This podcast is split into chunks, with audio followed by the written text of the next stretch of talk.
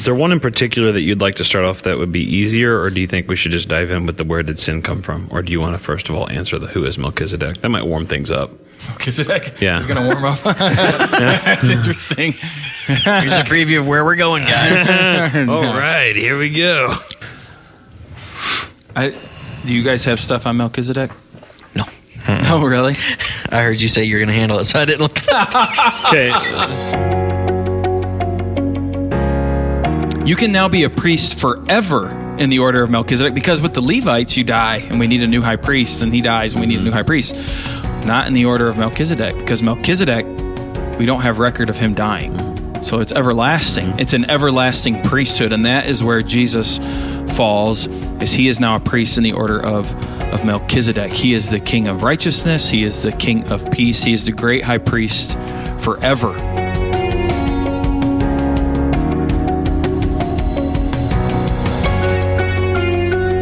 Welcome to Pastors of the Roundtable. It's good to have you with us. Thank you for listening today.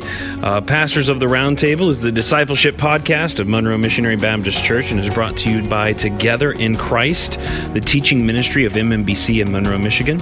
Our goal together is to encourage thoughtful discussion about the Christian faith and to connect you to the people and the ministries of MMBC. Today, in our uh, podcast series, we're going to take a break from our normal series. We've been going through a, a time looking at all the different aspects of worship, what worship is, and all the various aspects, especially of, we've been thinking about public worship and how we should understand that and such. But today we want to take a break from that and uh, just do a little Q and A episode. We've gotten a few questions from some listeners, and um, we wanted to see what we could um, if, if we could answer some of them what we can tackle and we'd love to, to talk about some of these things um, and discuss them together. Sitting around the table with me today is uh, tim michaelangeli lead pastor of mmbc scott slater family pastor here matt bates music and media pastor and my name is spencer snow.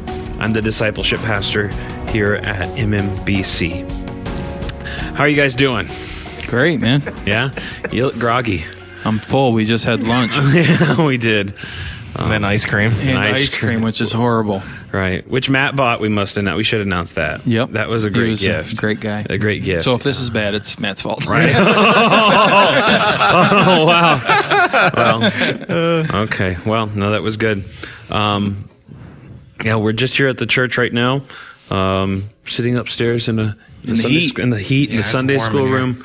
Yeah, I mean, talk about persecution. so, I mean, Right. yeah, It's horrible. I mean, so, all right. Well, let's look at some of these questions we've got from uh, some of our uh, listeners and such. Let's start with the first one here. Where did sin come from? Where did sin come from? That's a that's a big question. I guess that we could go a lot of a lot of ways with it. I I don't know if there was more explanation behind it from the person who gave it or not, or just asked that question simply. I mean, we can go to Genesis, right? We can go to the book of Genesis and see the first sin that was taking place with Adam and Eve eating of the tree that they were not supposed to eat of in the garden. God specifically told them not to eat of that tree. You know, we know the story. The serpent comes, tells them to eat of it. They do. They oblige, thus sinning. So, I mean, that's the first sin. I don't think that's what the question is, though, implying. I'm guessing the question is asking God creates everything, He says it is good.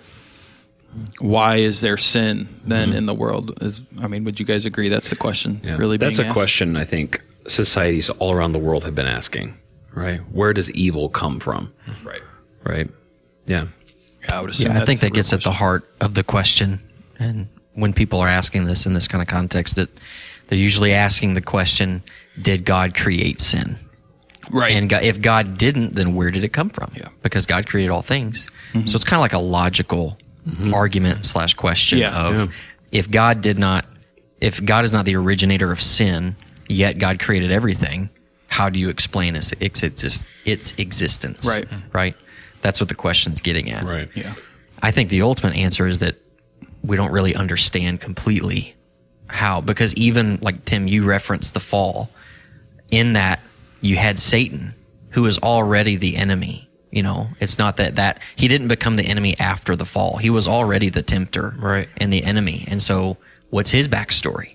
We mm-hmm. don't really know. Like, I think there's speculation that a lot of people have from certain places in Scripture, but ultimately, like, that's not something that I think the Word of God really gives us a clear answer to, if that makes sense. We can eliminate a few things, right? So we can eliminate first of all, God. God is not the author or the source of, of sin, right? Right. Mm-hmm. Yeah. Bible tells us, you know, He is God is light, and in Him is no darkness at all. Mm-hmm. So God is also not the approver of sin. So God doesn't give a thumbs up to sin. Mm-hmm. He doesn't like it. Um, so He's also not the one that tempts us to sin. that's true. Right. That's true. says that in Yeah. James. Mhm. Yeah, He doesn't. He is not tempt us. tempted, and he does not tempt others. That's right. At the same time, we have to say that this is not outside of his plan and purpose. He allows it. He allows it. It's part of his, we would use the word decree. He did decree it, but he did not, he's not the source of it. He doesn't make sin. So God made Satan good, right? He made Satan originally. Lucifer was whatever being angel he was. He was mm-hmm. made good. We know that. And he became sinful by his own will and um, tempted Adam and Eve mm-hmm. to sin, mm-hmm. and therefore they sinned. And that's where we become sinners, is because of the fall of our first parents, right? Yeah. I think something in answering this question that we need to be, I don't know if the word's comfortable, but comfortable with is understanding that there are mysteries of God that we won't know. Like, you can read your Bible all you want, you can listen to pastors and all these different apologists and different things, but there's just. There's just some muddy stuff that it's hard for us to comprehend. I, just, I really just think our brains can't comprehend it. Mm-hmm. We, we can't mm-hmm. fathom it and I think we have, and again, that's why I say comfortable. I don't know if comfortable is the word, but we have to be okay with that and still say, well, the Bible speaks of God is being perfect, right? All this stuff that we just said. But then the Bible also speaks that there's sin in the world. We have to be okay with both of those, even though we're not the best at saying, how do these then fit together? We don't necessarily have that um, in a way to really comprehend it fully. Um, I think is what I'm trying to get at. So uh, I think that needs to be said, even with some other questions that we're going to answer. Right? There's some questions out there that are really, really difficult mm-hmm. and hard to wade through. We see truths in God's word, but doesn't necessarily answer everything for us. Right. And I think we have to be okay with that. Right. And that's not a reason then to turn from Scripture. It's not a reason to push it mm-hmm. aside. It's just an understanding of I'm human. I'm not the creator. I'm the created, and Right. so I have what I have. Mm-hmm. You're also not saying that Scripture isn't sufficient. No, us. no, Scripture right. is sufficient for everything that we need relating to salvation. Yes, exactly. But that doesn't mean that the Bible is a book that answers every philosophical, Right. logical question that Yeah. you could ask of it. Mm-hmm. Yeah. There are some things that it just doesn't address. Because this question has to go to well, then how's sin happen? Well, God created man in His image, but also we have free will, and within that free will, man chose to sin, mm-hmm. chose to go against God. I mean, that's where sin comes from. Just like me, you guys around this table, the person who asked this question, you choose to sin. You have chosen to sin against God, and because of that, you are a sinner. And you ask, where does that come from? Well, the Bible tells me you have a wicked heart. Right. It comes from your wicked heart. It comes from your wanting to be God. Mm-hmm. You're wanting to take his place. And people might hear that and say, No, I don't really want that. You do. You want to be the one to make the mm-hmm. decisions for your life, not him.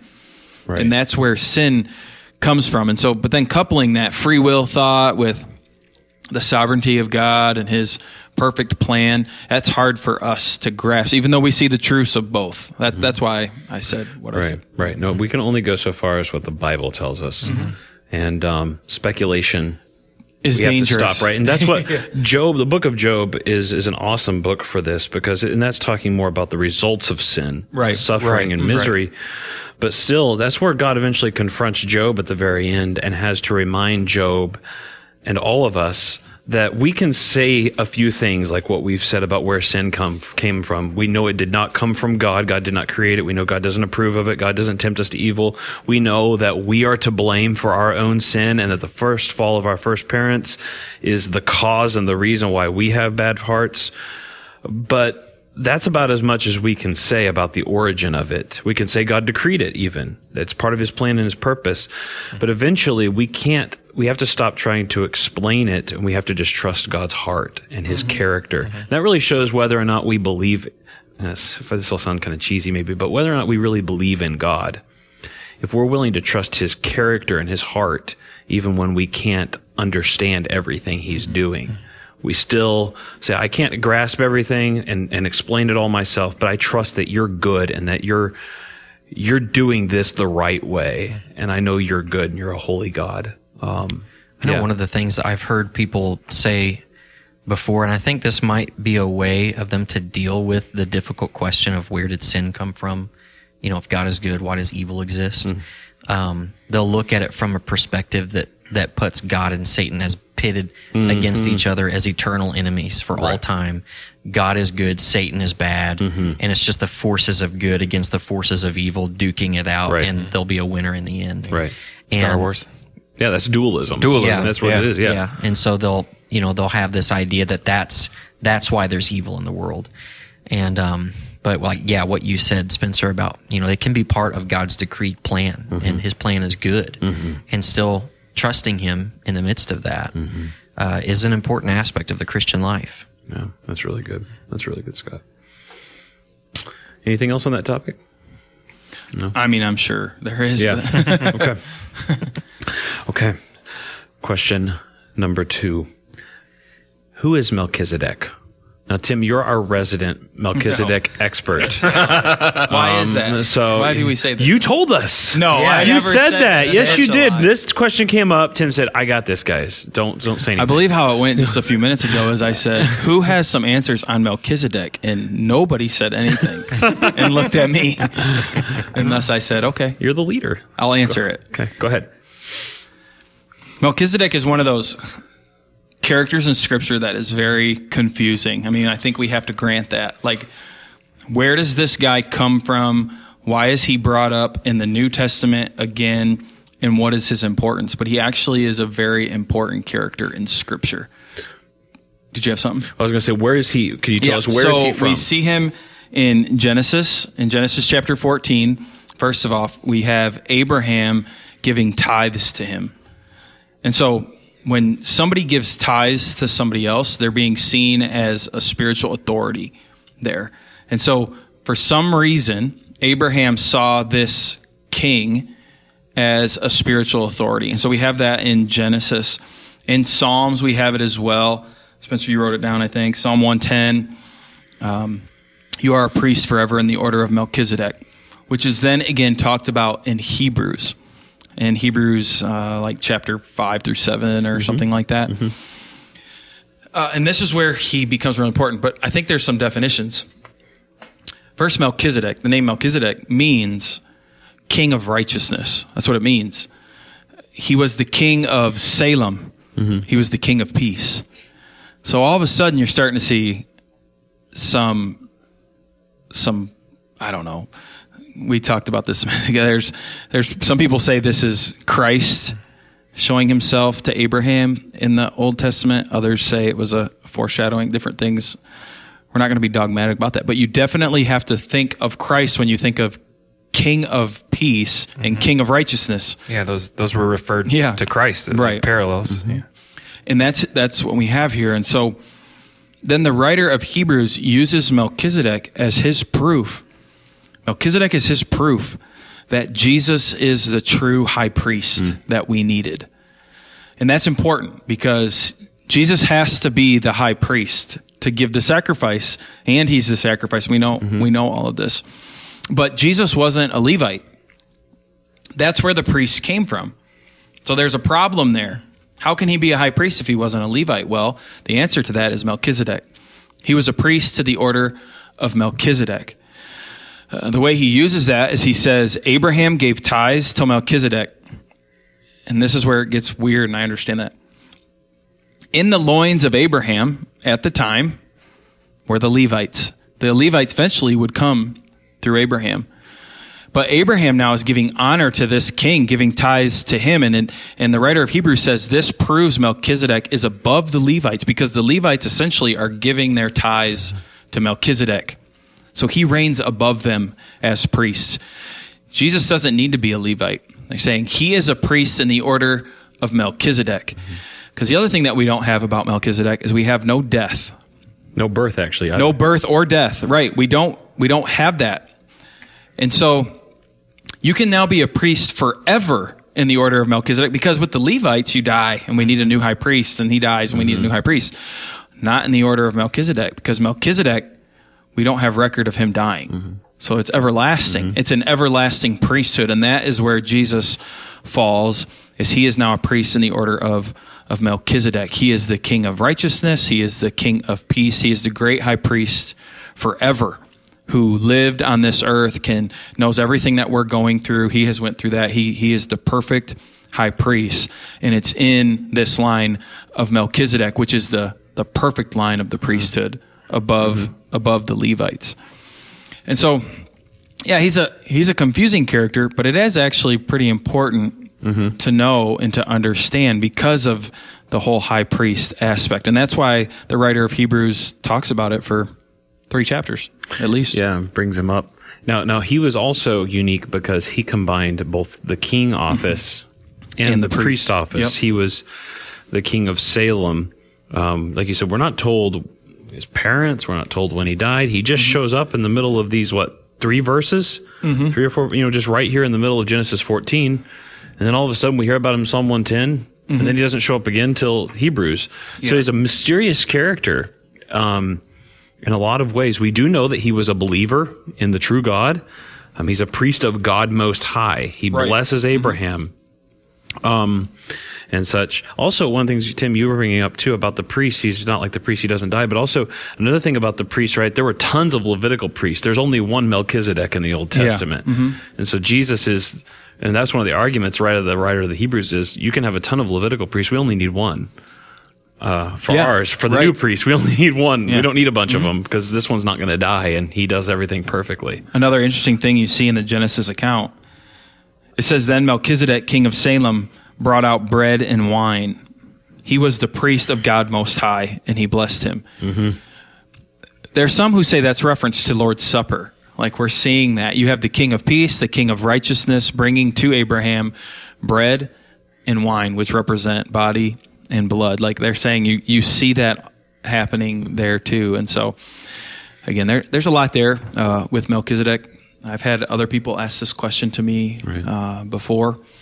It's a good thing to study on your own. I would encourage people to look into it into it more, but that's kind of the What would be your personal opinion? Would you say that this is a pre-incarnate Christ, or would you say this is a a, a human who's a godly man who's used as a a type and an example of Jesus to come? What would you? Where would you lean personally? Not being dogmatic, but Yeah, I, I don't know. I mean, it's the it's the same with uh, in Joshua when Joshua sees the man holding the sword and stuff, and some say that that is that is Christ too. Spencer, to be honest, I, mean, I don't know if I lean one direction or the other. I mean, either way, I think is okay. If you want to say Right. it was pre, okay, Right. But I'm also okay with the foreshadowing. sure. Any other thoughts on that? no opinions. Nothing. Okay. Uh, do you have a thought on that? I mean, I would personally lean to the fact that I don't think it was a pre-incarnate Christ here.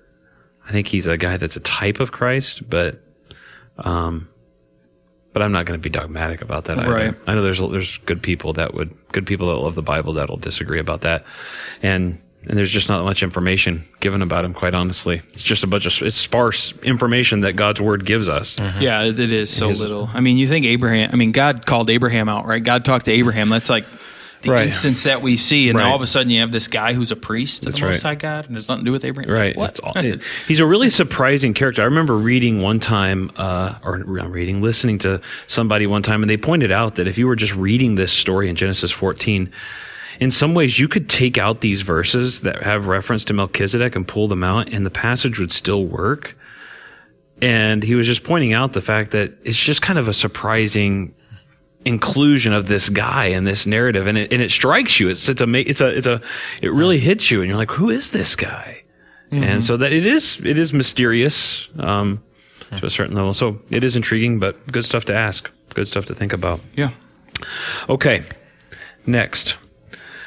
Tim, Matt, Scott, please expound upon the duties of a pastor and an elder. What are the similarities and differences? Between a pastor and an elder? Yeah. Are there differences between a pastor and an elder? Isn't that the same I don't office? think so. Okay. So how do we often first of all let's ask a question how do we often use these words whenever we hear the word pastor what often is used in our context I think when you use the word pastor, what comes to a person's mind is a man that is employed by a church to be its lead preacher on Sunday mornings okay and to do the ministry. I think that's what people think. what do people how is that different from what do most people think of when they think of the word elder I think of an old person. Yeah, I agree. i guess it depends what church context Yeah. you come from Yeah, it in our depends a lot on here, your I don't historical think people would know too much. Some of the older members here would because we had an elder elders. board. We had elders, yeah, back mm-hmm. in the day. I mean, it, it was a while ago, Okay. but I think most people wouldn't, wouldn't know much about it. because um, you know there's there's some Presbyterians or uh, Christian church backgrounds would have elders, and those are uh, typically I would say that that word is often associated with. Um, I'm going to use the word lay or maybe um, unpaid leadership of the local church. They're they're a team leadership group that helps lead the mm-hmm. church. That's often what people think of when that. So they would say like you have your pastors and then you have your elders. Your pastors are paid on staff. Your elders are the lay people, Right. Lay leaders within the church, Right. That, that's way to say it. that's I think the way the terms are used today. But biblically speaking, the words elder and pastor seem to be interchangeable. I mean, And that means overseer. Yeah, overseer. overseer. Yeah, they're Bishop, different. too. They're different words, but they're referring to the same Yep. They're office. Used just interchangeably in different di- passages. different aspects of the same office. Correct. Right. Yeah. And so, I mean, to answer the question though, because we want to be biblical, not Right. what does it mean in our context necessarily. Mm-hmm. Uh, we think the Bible talks of pastors, elders. Again, we're going to use that as the same word. Um, of being those who have been called by God to lead the church. It can be some who are paid, some who are not, who are who are lay pastors within the within the church or elders. We we currently do not have that, but we definitely see where like when Paul would talk with Timothy, and that's what he would encourage Timothy to do, right? He says, "Go and get men to lead with you, have elders with you." So it's not just Timothy being the pastor of this church and leading and making all the decisions. No, it was it was Paul instructing him saying, "You get these men who meet these qualifications that it tells us in Timothy and also in Titus. We see the qualifications of pastors, elders, um, and then you guys lead the church." And so there are some specific uh, qualifications that I guess we could talk about. I don't know if that's the question that's being asked. It's just ask- asking about similarities and differences. There is qualifications there that all of those men, which would be one of the first qualifications, would be men only filled this office of pastor elder. Uh, but there are going to be some similarities to all of them, like like we see, and I think one of them is able to teach, uh, above reproach. Like we see these different things. I think from out of those elders, though, one one will be out of that kind of the leader, and that's usually the one who is the one teaching and preaching regularly as well. Again, it's not because that person is superior. It could simply be because that person has uh, the talent or gift of public speaking and preaching and does a good job. It's the best of them, and so they say, "Yeah, you do it because you're the best at this." Right? Where maybe one of the other men's really good with money, and it's like, "We're going to trust you to do this mm-hmm. side of it." Right. Different things. So they're not all the same, I guess. There's similarities, but there's that that would be the differences amongst them mm-hmm. as individuals. Yeah. Right. There's a baseline that every elder slash pastor slash overseer should have. Mm-hmm. And then there's, but there's going to be, uh, on top of that baseline, there's going to be strengths and weaknesses right? And so you're right. And, and also, there's also just the, the, the reality too that I think, um, practically speaking, God's going to, um, some people are not going, if they were to be put in full time ministry, just because of the way God has gifted them and made them, they also may not find personal satisfaction in it, if as if they were. It, you know, does that make sense? They're, they're, they find uh, their calling is more, and, and their vocation is at work, but they're also an elder, fully equal in in helping care and oversee the church. But God's given us different uh, giftings and degrees and, and different emphases and, and interests, I think, and that's fair. And so it, doesn't mean that um, we're we're a basic team leadership, but there's going to be different um, nuances, different giftings, and some of those one or more may be hired by the church full time to Yeah. labor in these things. Others um, may still be part of the leadership team, but they are they they um, work outside the church, and th- and those are both perfectly fine. And we need really a balance of both in the church. Yeah, yeah. um, don't agree. we? I agree. I think the part of this question that's missing in our context would be the word deacon.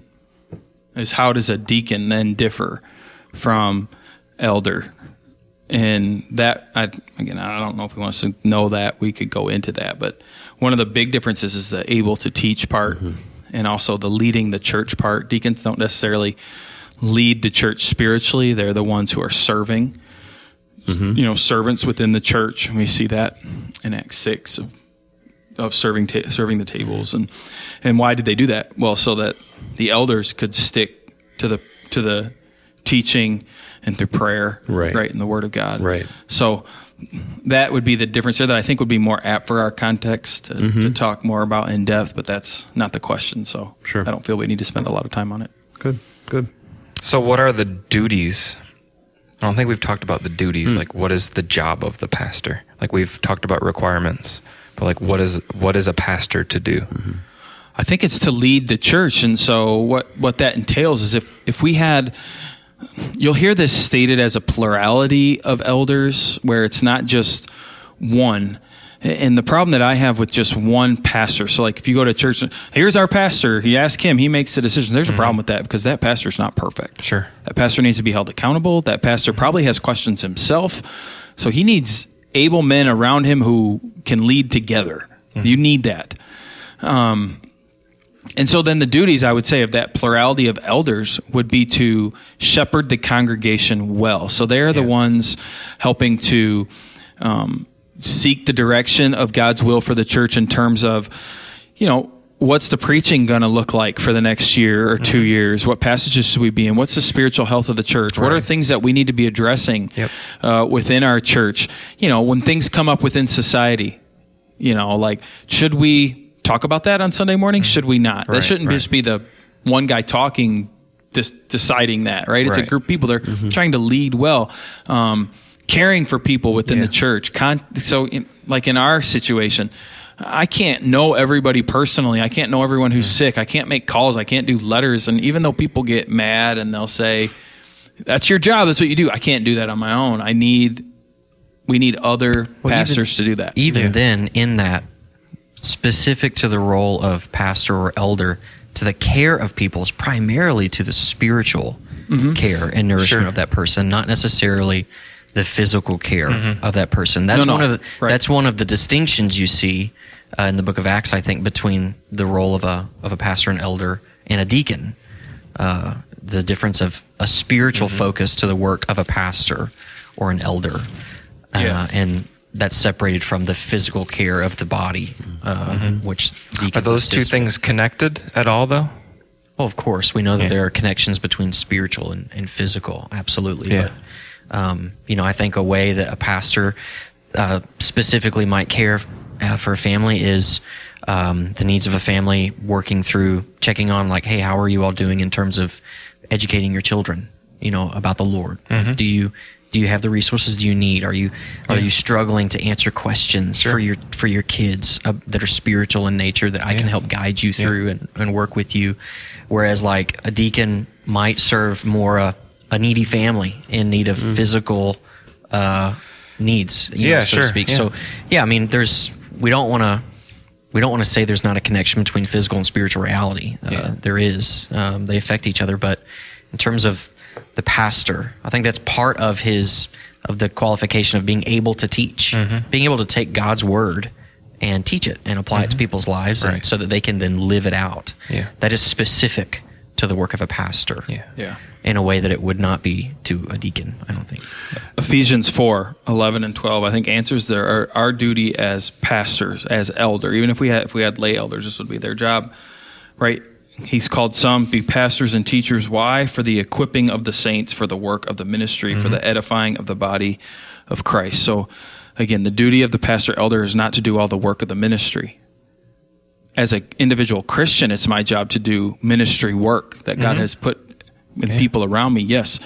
But it is our job to lead people to do the work that God has called our congregation to do. And so being the one training people, helping people, leading people to do that would be the job of the elder pastor. Yeah. Another verse um, that um, passage that's really uh, good is from Acts chapter 20, where Paul is addressing the elders of the church. He says this to them. He says, Pay careful attention to yourselves and to all the flock in which the Holy Spirit has made you overseers. And that's interesting, right? He's made you overseers and he's addressing the elders. So he's using the terms interchangeably, like what we brought up earlier, to care for the church of God, which he obtained with his own blood. And he eventually says um, that he knows that there's going to be wolves that are going to come up from among this group. And he says, therefore, be alert.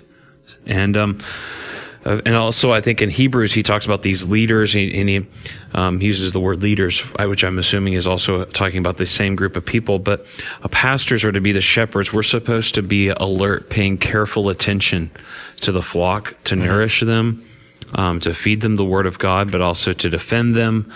Um, you know, uh, sometimes that means you have to drive away the wolves. And sometimes that means you've got to, you, you just got to be a shepherd. Yeah. Well, sometimes it means picking up the sheep that has Yeah, a hurt leg right. and That's carrying right. them on your back. That's right. That, that, that's right. Yeah, we've got a it's a it's a team effort, and we need each other, and we need we need a group of of people. Let me ask this real quick before we move on from this topic. What are the limits as we think about the duties of a, what are the limits of a pastor's authority, elder authority, church authority? Are there limits to what the pastor or the elder can tell you, and what are those? If that makes sense. I think that an elder or pastor is one who teaches Scripture. Um, they are not above Scripture, and so uh, we never encourage as pastors here. Even I don't think any of us would ever encourage someone to just trust us about what we say about the Bible, but we would always encourage people to even if we have an opinion to challenge that opinion so long as you're coming f- from scripture with it so we we don't have a monopoly on the interpretation of scripture Right. um, we that the responsibility of teaching it weighs heavy on us. Um, so when it comes to if if a pastor is saying something that is not clear in Scripture, taught in Scripture, then that pastor is overstepping his bounds. Right.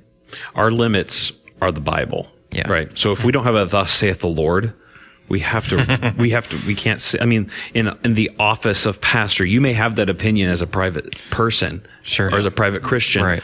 But as a pastor, and who's been entrusted by God with the authority to oversee and serve the flock, you can't say anything unless you can say, a "Thus saith the Lord." Mm. Yeah, and that's hard because like when you get up in the pulpit and stuff, you know you know that people want to hear your opinion on current events and these different things that are going on. You know, what does our pastor think? And there are times where you're like, I want them to know what I think. But that's not the job. Right. You know, that's not the authority Yeah. given at that moment. You know, Right. like one on one conversation might be different Right. with this person. Um, but yeah, that, that's overstepping the bounds there. Uh, I think is a is a good example of that. And also, we're I mean we're hired by the congregation, Yep. and so we are held to the congregation, and and so doing you know what they've called us to do here is also important, right? We shouldn't overstep that either. Try to do more or less than what Right. they've called us here um, to do. But yeah, most I mean we're held by God's word first and foremost. Yeah. There's one verse that I wanted to share, Spencer, uh, that actually goes back to the addressing the spiritual nature of the work of the pastor, and it's in Hebrews 13, verse 17, where it says, "Obey your leaders and submit to them." So I'm assuming they're talking about pastors and elders there, uh, for they are keeping watch over your souls as those who will have to give an account. Let them do this. Sorry, let them do this with joy and not with groaning, for that would be of no advantage to you. I just think that's a direct addressing of the fact that the work of a pastor is to watch over, to be an overseer of the souls of the people that have, he's been entrusted with by God. And I just think that verse, maybe more than any, highlights the spiritual nature That's really good. of the work. Yeah, that's good. You know, Right. uh, that we as pastors, we we care about people, we care about their physical needs, we care about their worldly troubles, but I care much more about their soul Yeah. Right. because I will one day have to give an account for that. Right. Yeah. Right. Amen. Amen. Very good. Okay. Next question. What was the unicorn in the Bible? what was the unicorn in the Bible? Now, this question comes about because in the King James or the authorized version, the word unicorn is literally used in that translation. Yeah, multiple times, right? Right. Multiple I times. think nine. Where is that at? Uh, in Psalms, I don't know. It was. I think it's in Deuteronomy somewhere. Yeah, I think It's in so. Scott, Job. Could you bring that up? Job. Yep. Yep. In the book of Job. Let's see here. Um, we did study this beforehand. I don't want people to think. It's just- we're trying to find exact. Interesting. Well, no, I just figured someone would ask the question. Uh, it's in Numbers 23, chapter 23, verse 22, chapter 24, verse 8, Deuteronomy 33, 17, Psalm 22, 21, Psalm 92, 10, Job 39, 10, Psalm 29, 6, and Psalm 34, 7. So was Numbers 23, 22 one of those? That was the first one, mm-hmm. right? Right. And so that that in the King James that was translated. What's the verse say? Exact. Do you have the verse in front? I don't of you? have the verse in front of me. So, but it uses the word unicorn. The ESV here translates it: God brings them out of Egypt and for and is for them like the horns of the wild ox. So the word unicorn is used in the King James, but it, it seems to be referring to an ox, an animal, and I think throughout it's pretty consistently translated as the word wild ox or ox um, in those other passages and such. Um, so, so that seems to be what the animal is, at least according to our more modern, modern day translations, um, and such. But what does this br- bring up about, like, on top of that, the, um, uh, you know, Bible translation is an important thing, isn't it? As we think about that in general. Um, what is this? What bearing does? So, I mean, first, I think we should answer what is the unicorn in the Bible? I think we would say it was like an ox or something Right. like that, some sort of animal with a horned horn, animal. Right. A Some horned say a animal, rhinoceros. right? Some say a rhinoceros. Yep, and then say so. It's referencing that. right now, which are you going to be dogmatic about whether or not it's a rhinoceros or a wild ox or? I mean, I think it'd be cooler if it was a unicorn, but Right. no. So no, I would not be. I, no, I haven't seen one of those in years. yeah, But what, I'm really what it's getting at is something that's it's it's a large animal, it's ferocious, and it's strong. basically, horns, yeah. it's got horns. right, right. yeah. So as we think about the issue of Bible translation, though, this kind of is linked to that, right? As we think right. about, like, I why mean, is there a difference? Why would they say unicorn and why would they say Right. ox? What what makes them do that? Well, yeah, it comes to Bible translation, which we could talk about very scientifically. I don't know if we could. We could try, um, but also just generally, it brings up the question of translations. Why do you use the translation that you use? What are the different translations? And I think that's important to know because depending on what you are doing with the Bible, I gue- I guess I need to speak to that a little more. Will depend on what translation I would think you should use, right? So if you're trying to study the Bible really in depth and you're trying to gather things, I would say you need a Bible that is more literal Right. than Word- more paraphrase or more, you know, um, which those exist. So like the King James version is a pretty literal version, uh, but it's not very readable, they would say. Where the ESV is a little more literal, uh, depending on what graphs and charts you look at. Christian Standard Bible would say they're even a little more literal than the ESV version that we have. Um, But then readability is also very important because there are Bibles out there that are exactly literal. What is it like? What is it? The interliteral Bible or something like that. Interlinear. Yeah, Yeah, linear you're- Bible. It- Probably pretty hard to read though, and really understand what it's saying. So there needs to be readability with accuracy. Mm-hmm. And so that becomes real important. On the far end of the other spectrum, you'd have a translation like the message, Right. which I've heard mocked and made fun of a lot but it it's not meant to be like your study Bible, your word to word. It's it is a paraphrase Bible, and you just need to understand that mm-hmm. going into it. In that sense, it's not even technically a translation. Right. It is a paraphrase. It's a paraphrase. of the Bible. Mm-hmm. But there's others, you know, like we have a chart in front of us uh, that comes from the Christian Standard Bible. People who translate it, like the NIV, would be considered more readable than it is literal, um, but still pretty literal. Uh, but there is some what you might say is paraphrasing. They'll take a phrase and this is what the phrase means. We're not going to say exactly this this. Um, and I think there's groups who fight over this pretty intently. Um, and I think it should be fought for. We want good translations. Yeah. Uh, sadly, I think some translations are driven by the almighty dollar. Like, I don't know why we need a different translation that is just 1% more literal and 1% more readable. Like, I think it's the thousands of dollars they're going to make Yeah, on the new sure. one. um, or it could be prideful. Like, hey, I'm an editor on a Bible. Let's do Right, it. Right. right. Type of thing. I don't know. Right. Uh, but there are, I would, I think we would all say there are some really good translations, just in, in general. There's good translations out there. Right. There's bad ones and there's good ones. Right. I don't know. Right. What do you guys got on that?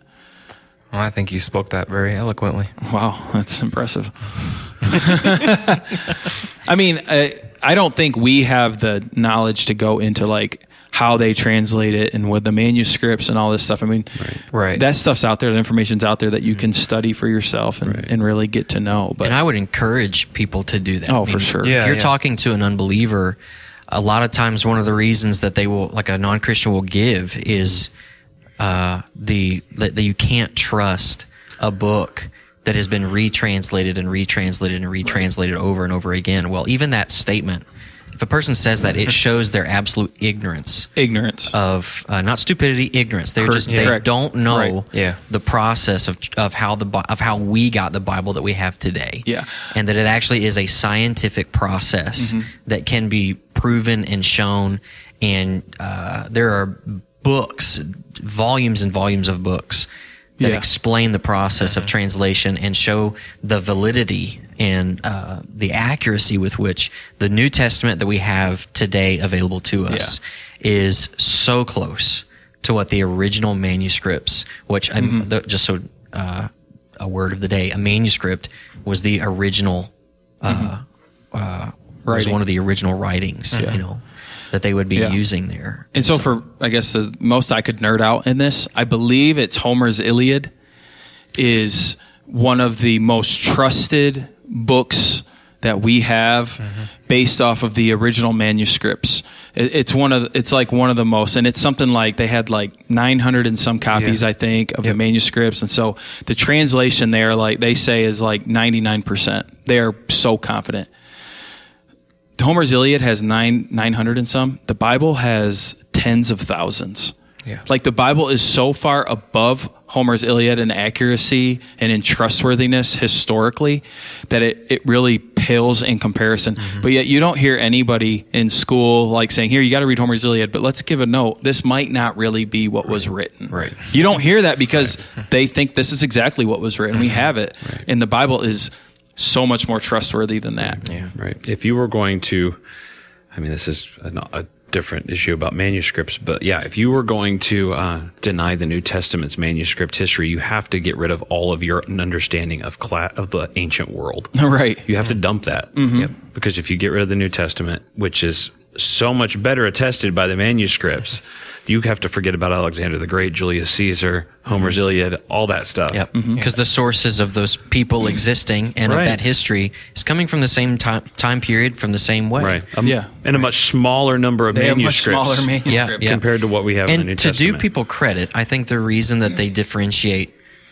between the Iliad and the Bible is because the Iliad is a story. And they say it says it's a story. It doesn't make the same claims that the Bible does. Sure. And so one of the easiest ways to discredit in your own mind or maybe to argue against a religion is to discredit its source that we have for it, which is the Word of God. Right. And so, um, so I find that most of the time when people say things like that, if you're talking to an unbeliever, uh, they are ignorant of it, and they're usually not very interested in becoming right. L- learned in how translation works. Right. But at least you, as a Christian, it helps you understand what translation you should use. I mean, some translations were based on uh, manuscripts that were found uh, to be much older than what previous translations of the Bible were based on, and are therefore more accurate. And um, and so it, it helps you understand and how to do that. I mean, and we do need to be learn about like the Jehovah's Witness have their own translation, right? And so you need to be aware of that and know that. Right. Uh, the Roman Catholic Church has what we would say are books in the Bible that are not part of the canon, Right. That we would go to the Apocrypha and stuff, Maccabees, different things like that. Um, so you, you do need to be learned enough to know that, you know, I have the New World Translation. That's the Jehovah's Witness one. Don't read it. like that's a bad translation because they have twisted things to work their theology. So Right. So we have ESV in our pews. in our pews we have yep ESV. We chose to buy those more for the readability Yeah. of it, but also again it is very it's very literal, even more literal than uh, the King James version. But it's an easier read. It's more it's more modern in Yeah, its it's language, modern English. right? And but like the Bible that I preach from, it, almost all scripture that I read from the pulpit is ESV. It's that, I, that I've printed out. The Bible that I bring up there is a New King James Version Bible, and so the main text I normally read from it. And you might say, "Well, why are you different?" Well, I just this is just the Bible I've always brought up to preach mm-hmm. with. Honestly, it's like just I'm just familiar with it. I need a new one. It currently doesn't have like Genesis through Leviticus in it because it's fallen out so many times. So, So I- I have a question for you guys. Have you all, any of you, actually changed at one point in time changed the translation that you use on a regular basis for like personal reading and study? and- Well, I I like to go to different ones, honestly, or like even if I'm going to preach a sermon, read the King James version, like read different versions just to see differences, and then to study why are these differences there? You know, is it a point of contention? Is it something that really is most of the time no, right? It's not. But again, it just it's just very helpful, I believe. Um, so. Yeah, I would say I read I read multiple ones pretty regular, just for that purpose. I mean, I think I switched to the the ESV. I, it's probably getting close to ten years ago now. from what? I don't know what I was reading. I don't know if I I may have been reading. Were you reading the Bible? This is the storybook Bible. Ah, you finally graduated. Way to go! Yeah, I was reading. I was reading the I was reading the, the Jesus Storybook Bible by Sally Lloyd Jones, and then I thought I'd switch to the ESV. Um, tell you not- what, yeah. the people you work with. Um, I don't know. It may have been um, the the New King James because my dad had uh, let me have his uh, MacArthur Study Bible, so it may have been that. Yeah, yeah. I'm not sure Probably. though. I don't remember. It's been. been a I while mean, when ago. I was like a teenager, the NIV Yep, was that's- like the big thing that what I was everybody went to. Yeah. And then I remember the TNIV came out, and I heard some bad things about the TNIV. I can't remember exactly what it was, but then that seemed to die off pretty quick. Right. So it must have been a big deal. I don't know. Was. I don't remember at all. Um, but I remember that fight. King James, NIV, all this stuff, and right. so I, I- I think a lot of people probably still use NIV just because it was so popular back then. Right. Yeah, that's what I came from. It was probably five or six years ago that I switched to the ESV because I wanted something more literal, Right. so word for word. And then uh, over the past year, I've been reading some of CSB Yeah. Mm-hmm. which is very similar to ES, mm-hmm. ESV. So. Mm-hmm. So, like translations that are really good, right, would be like the NIV, good translation, King James, oh, New American Standard, Yeah. ESV. I mean, those are all New King with James. New King James. Those are all like within the New English the realm, Revised, NESV. Isn't that what? I don't uh, know that one. or is it NRSV? NRSV. It may be NRSV. NRSV. yeah. I don't Is know. that what MacArthur uses? No, he uses the know. NASB. NASB, New- which is which That's- is yeah, which is one I was quite literal too. So I mean, uh, you hear those acronyms; those are all fairly good at translations, right? That anybody. Scott's over here smiling at me. I had I had my so my Old Testament professor in college. His name was Dr. Draper, and I swear he breathed dust. He was like one of the oldest guys I've ever seen. I hope he's not listening. He's, he's dead now, so no, he won't. But he's also one of the most godly men I know. But he rec- one of the required textbooks for his class was a NASB Bible. Uh, but and if you brought anything else and read from anything else, you would get like a, a grade Oh, like, really? down for that. Yes, I mean, and his idea was like I think a lot of people will say that the NASB is the closest formal equivalence version, which is like the mm-hmm. most literal. That's the Right. terminology mm-hmm. that you have, and so therefore it is the in English the closest equivalent to what the Word of God actually says in the manuscripts. And so, why would you want to use anything else? Was like his his the way he would say things, and he was just a Nazi for it, man. and like wow, you, would, you would, strong. you- well, you know, I'm a millennial using that word in the way we use it nowadays, but you know, so I, I, what you were saying, Spencer, brought back thoughts of He would not have liked that. Like you'll sit there and you'll read a quote from the Bible, and then he'll just rip on you for 20 minutes for not reading it from the NASB. so if you ever wanted to derail his lectures, just What if you like from the read out of the Greek or the Hebrew and just wowed him? He would probably correct your pronunciation. Yeah. He was one of the Greek professors, so he would. Wow. He would get you. Wow. That's awesome. That's awesome. All right, let's move. Let's do one last question here. Um, let's just talk real quick about scripture memorization. What's your guys' thoughts on that? Um, anything practical you could talk about that? The importance of it? Yeah. Yeah. I think it's I almost think it's harder now than it was before because of technology. You know, like when I'm trying to think of a verse, I can Google it and get it kind of right and Google will pop it up for me and I Right. get to find it. Where back in the day you didn't have that stuff, so you had to read a lot of scripture maybe to find the verse you were looking for. There was just a, a lot more of that. I would say the same though with like directions and getting places now. People just punch it in and they go and you're like, How'd you get there? I don't know. This is how they told me to get here.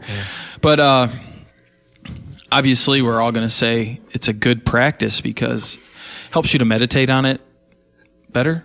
Um, I have found God use verses I've memorized just when things come up in life. Like that's what pops into your head. And you're able to remember it. You're able to even remember maybe the context that it's in, like the purpose of the verse. And it becomes very helpful um, in your walk with, with Christ, even to, to overcome sin and different things. So I think it's something that should be highly encouraged. But I think a good a good question for us would be how do we do it better then? What are some routes, what are some avenues to encourage people to memorize scripture better? Anybody? Yeah, I think um, I think usually what people will say when you first start talking about memorizing scripture is they would just say, "Yeah, but I'm terrible at memorizing things. I can't do that." Um, and uh, that's actually not true. I think you Right. memorize things that you care about. Yeah. Like I know some guys uh, that can quote stats of football players and basketball players or baseball players. I'm not talking about you all, by the way. Don't worry. but like they can just quote these things that they just know, random facts about these people that lived 50 years ago or mm-hmm. 20 years ago, or like they're they've just now come on the the scene and they can quote all these facts and stats and they mm-hmm. know it all by heart. And it's because they've immersed themselves in that world. Um, and so uh, you can memorize your social security number. You can memorize your phone number. You can memorize, well, like some, you know, nowadays we usually don't memorize Right, we don't even right, know phone yeah. numbers. I actually only learned my wife's phone number by heart recently because I had to start using it at Kroger for our Kroger card. um, so like, but that just goes to show when you need to memorize something, you can. Yeah. yeah. And so I think maybe part one of the most practical things is have a change of mind, a change of heart Yeah. To say, I actually need scripture. It's not that I could know this; it's that I I need to know this. I think music is a great way to memorize scripture. There's some really good uh, groups out there right now who Mm-hmm. put uh, scripture to Yeah, to music, melodies and- to melodies and stuff, and it sounds good. And it after you listen to it for a while, you'll find you're singing along with it, Mm-hmm. and you have just memorized some scripture. Uh, So that's a that's a real helpful thing, especially with kids. There's all kinds of kids stuff out there for kids to memorize scripture um, to help them. There's apps uh, on your phone. I have one on my phone. I wish I could say I use it all the time. I don't. Um, but it's on scripture memorization, and it was actually really helpful. It, I think it was just called Verses, but it turned it into a game. Like you would say, these are the verses I want to memorize, and it would. At first, it would be most of the verse, and it'd have some blanks, and you'd have to fill in the blank, and it would have some mm. different things. And as you completed it, you know, your little bar went up higher, felt like you were achieving mm-hmm. something. Yeah. Eventually, to where you memorized it, you had it you had it all done. So mm. that that was really good for me too. Made it real simple, something Yeah, you could do at random times uh, with your phone. There's other ways out there. Mm-hmm. You guys know of any? Mm. One thing I used to do when I had first become a Christian that my uh, mentor had encouraged me to do was you actually can just, like if it's a psalm, type out the psalm on a piece of computer paper and go have it laminated, and you can actually make a laminated sheet of paper stick on the wall of your shower if it's like one of those plastic fiberglass showers. And I would use the time that I was in the shower to to read scripture to try to memorize it. It's a time of my day that happens consistently where I'm not really doing anything else but That's taking a thing. shower. You know, so yeah, How consistent? Oh no! consistent enough. wow, consistent enough. wow. Alicia hasn't complained yet. I can't argue. Now that the pool's open, I'd have to put it to the pool. Yeah. No, one of the things too, I think that um, is important. I, I was talking. I watched a video um, of uh, these three guys. Uh, there was a fourth guy, but they were interviewing three guys from different denominational backgrounds. And one guy in particular, um, they were talking about scripture memorization, and he said that he went to a church his his life, and he was never asked to memorize scripture, and yet he left his church full of scripture. And the reason was is because the service was full of scripture. And I think one of the things this highlights too is the fact that scripture is a communal thing. I think so much of the time we think about scripture memorization as strictly me and my Bible. But it's meant to be something we do as a church in the worship gathering. And so there are traditions, church traditions that, you know, consistently memorize and say, like, for instance, the Lord's Prayer or the Ten Commandments. They hear that those, you know, those, I, um, one of the, the Dutch Reformed, I remember one of the things I would have to do, I was preaching at a little mission. It was like a homeless mission thing they did. And, uh, every Sunday I was there, you would either read the Ten Commandments or the Apostles' Creed as part of the service. And part of the thing was is it it it, it starts becoming part of your blood, yeah. which is great. You start to, to and so I think thinking about this also communally and also with your family, with your family worship time. Um, one of the things that, that could be beneficial is, you know, maybe sit down with your kids and say, we're going to start trying to memorize the Ten Commandments as a family or we're going to try to memorize the Lord's Prayer, or memorize this psalm, or memorize the Sermon on the Mount. I don't know what it is. Maybe uh, doing it with your kids, or with your wife, or Yeah. with other people as part of your family worship. And one of the cool things is, is um, you can talk about music as well. One of the really cool things for us was that we started uh, during the break. We had started trying to do some of the Ten Commandments memorization, and Uriah start we started doing that and Uriah had already heard it by music in one of his classes here at the church, the first part of the Ten Commandments. And I'm like, I didn't know you knew this.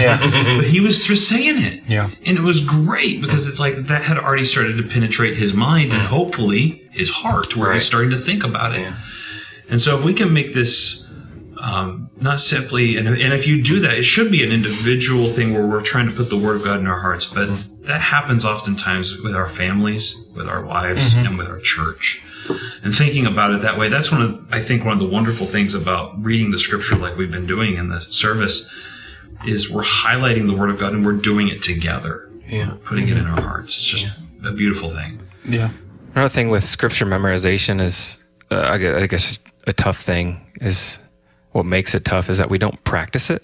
Yeah. Um, and it's it's a discipline and it needs to be practiced. And you're not going to get good at it. You're not going to start out being good at it until you practice it. And I guess going back to to give you an example, going back to um, college for me, which was in music, but I would have to memorize all of my pieces for recitals and such. And we use this system which they called chunking, which really is just memorizing. That's all it is. So you'd start with like the first measure. If anyone knows anything about music, they're divided up into measures. So you start with the first measure and play it very slowly until you have all of the notes in, you know, whatever it's telling you to do. And once you get that nailed down, then you go to the second measure. Once you get the second measure done and memorized, you don't have to think about it. It's all in muscle memory. Then you put them both together. And basically, you go through the whole song like this. Well, it wouldn't be the whole song. What I would typically do is find like the halfway point of the song or piece and memorize the first half until that was, you know, spot on at a, you know, a certain speed that was slow. Um, and then I would do the second half. And then what I would do is I would practice the first half and the second half.